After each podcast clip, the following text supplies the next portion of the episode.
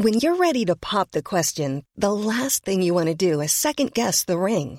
At Bluenile.com, you can design a one of a kind ring with the ease and convenience of shopping online. Choose your diamond and setting. When you find the one, you'll get it delivered right to your door. Go to Bluenile.com and use promo code LISTEN to get $50 off your purchase of $500 or more. That's code LISTEN at Bluenile.com for $50 off your purchase. Bluenile.com code LISTEN. I'm Sandra, and I'm just the professional your small business was looking for. But you didn't hire me because you didn't use LinkedIn jobs. LinkedIn has professionals you can't find anywhere else, including those who aren't actively looking for a new job but might be open to the perfect role, like me. In a given month, over 70% of LinkedIn users don't visit other leading job sites. So if you're not looking on LinkedIn, you'll miss out on great candidates like Sandra. Start hiring professionals like a professional. Post your free job on linkedin.com/people today. London's property bubble. We look at what could be coming along to prick it. Is it time to bail out of bond proxies? We hear from veteran fund manager Terry Smith, who has come up with a pretty punchy argument. And the service sector surprises on the upside. Were those Brexit bashing economists wrong after all, or is this a case of false optimism? Welcome to The Money Show, the FT's most popular weekly podcast. I'm Claire Barrett, FT Money Editor, and I'll be giving you the week's money news in downloadable form. The Brexit vote and a series of tax and regulatory changes have had a distinctly dampening effect on the capital's property market. Is it finally the moment to call time on the 20 year story of London house price growth?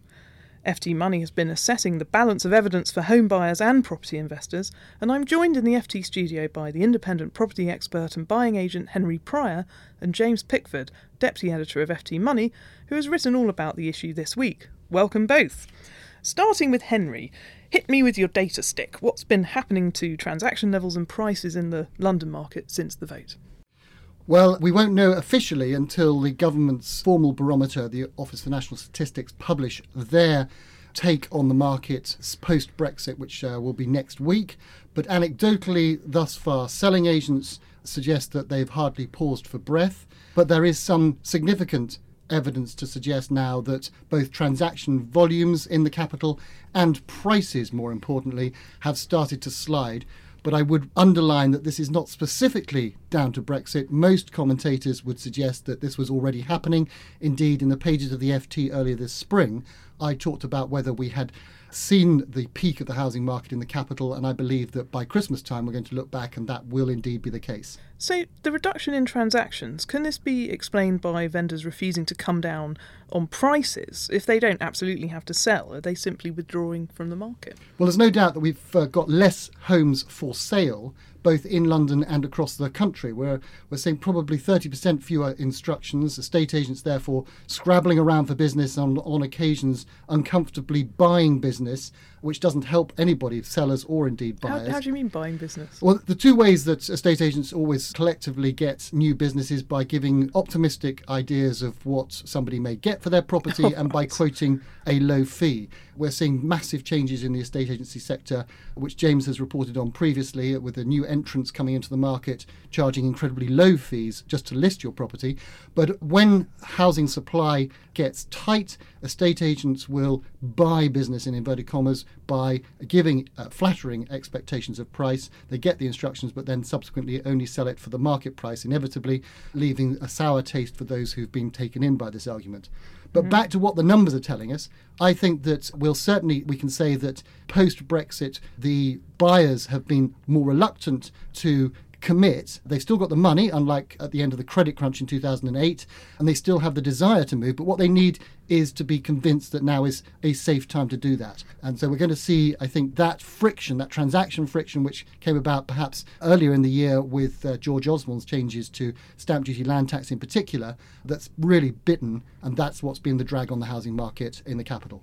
And what about foreign buyers? Are they being attracted by weaker sterling? How much of that is going on? And frankly, is it enough to cushion price falls over the market as a whole in London? Well, if you were to read what most of the selling agents are putting out, thank goodness, hooray for the foreign buyer who has indeed seen a massive gain because of the changes to currencies.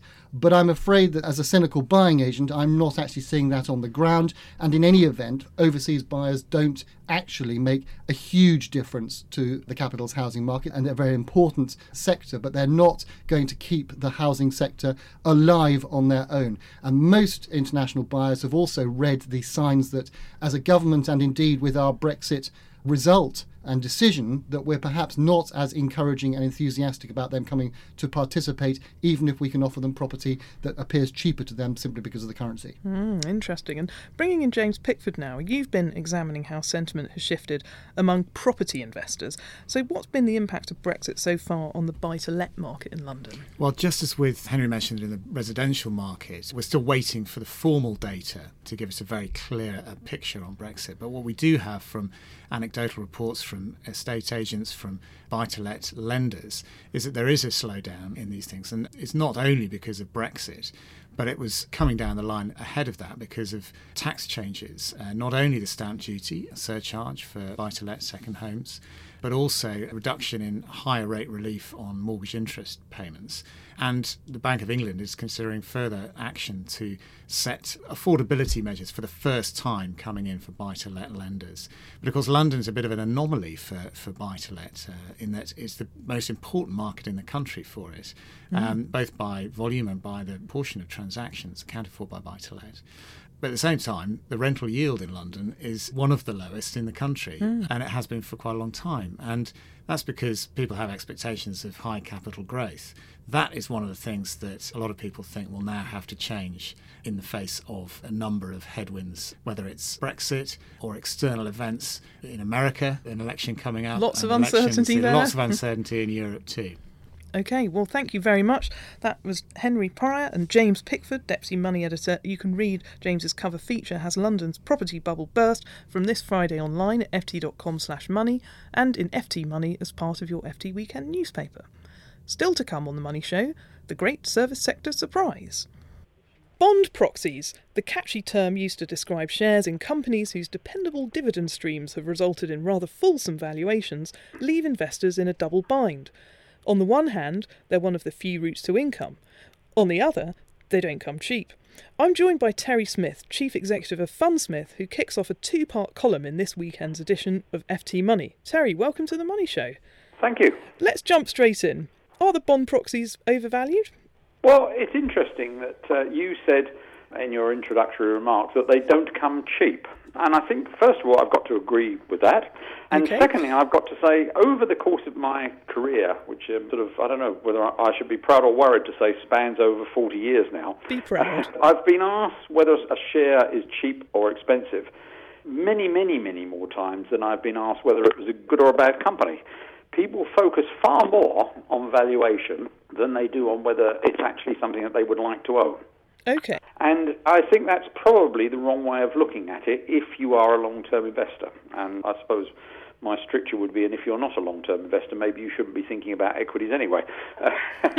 but, companies of the sort that the label bond proxy applies to, you know, we're talking about in the UK companies like Unilever and Reckitt Benckiser and Diageo and, uh, and Continental Europe Danone and Pernod Ricard and America Procter and Gamble and Colgate and so on, certainly um, have had an appreciation in valuation in recent years as people have reached for yield, and they're certainly rated a bit above the market average. But I'm not sure that's the main consideration that people should have in their mind. Well, in your column this weekend, you point out that some commentators have been warning about the valuations of bond proxies for the past few years, during which time, of course, they've continued to swell in value. Yes, indeed. I mean, look, this is not the main point, I think, about arguing about whether the valuation of them is too rich or not. Far from it. But it is an important point to know that I reckon I can track back to 2013 commentators who said bond proxies, they seem to have become very popular with investors as a result of the very low level of interest rates and yields that we're now finding, and they're overvalued, and therefore the strategy is, is a dangerous one because of that reason to, to focus on these shares. And, you know, if I track that back, which is about three years, mm. on average, an investment in bond proxies, and I'm not taking my fund or, or any other particular fund, I'm looking at the whole universe of them and looking at what they've done, they've gone up about 100% in the meantime. I mean, one might actually draw the conclusion from that, and indeed a conclusion I would head towards, that the danger might be in ignoring them. Well, yes, and certainly looking ahead to next week's column, part two, you've decided to compare today's bond proxy stocks with the so called Nifty 50. These are the 50 companies listed on the New York Stock Exchange that were considered a one way bet for investors back in the 1960s and 1970s. Give us a glimpse of your findings.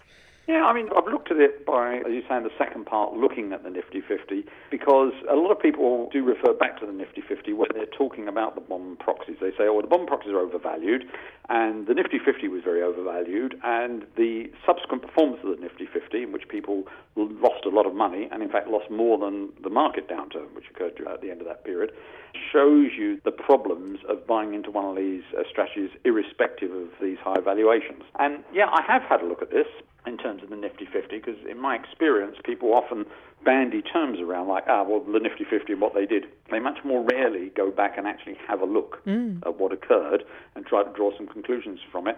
And, you know, without lifting the veil, hopefully, too much on what we're going to have in the article, I would say I think there are some potentially rather alarming conclusions that you can draw from an examination of what happened with the Nifty 50, but they're not necessarily the most obvious ones. But it does say something, I think, about a certain segment of the market now and what it's rated at and what you might expect, which I would find, I think, quite alarming if I were invested in certain things. Well, thanks very much. That was Terry Smith, Chief Executive of Fundsmith, and you can read his first column now on ft.com slash money, with the second instalment on the Nifty 50 to follow next week. Finally, politicians have been revelling in the latest economic data. An influential survey on how the UK's dominant services sector performed in August showed its largest month on month gain in its 20 year history. The PMI survey, released on Monday, showed the impact of weaker sterling has been both good and bad for business, boosting exports and attracting more foreign tourists. But price inflation is also rising. I'm joined in the FT studio by Emily Cadman, the FT's economics reporter. Welcome. Thanks, Claire. So, does this mean that all of those economists who said that the economy would be hit hard by Brexit were wrong? No, not necessarily. I think this, what's really important, Claire, is to distinguish between two things about the economic impact of Brexit. There's what's going to happen in the short term, because remember, Brexit hasn't happened yet. Mm. The vote's been decided, but we've got no idea what our long term relationships are going to be. Most of the dire economic forecasts about the implications of Brexit were really about the long term. They were looking about how we would be in sort of 15 years' time if we're outside the EU compared to how we would be if we'd remained in it. We don't yet have enough information to know whether they were right or wrong. But one thing it does mean is it doesn't look likely that the UK is heading for a recession imminently in the short term. Well, yes. I mean, what are the next crucial bits of economic data that readers and listeners should be looking out for? The biggest bit of economic data that all the Chancellor policymakers at the Bank of England really want to know is business investment. Sadly, we're not actually going to get that until just before Christmas. That's our first hard data on whether businesses have actually cancelled plans, like some of them said they're going to, or whether it's been business as usual.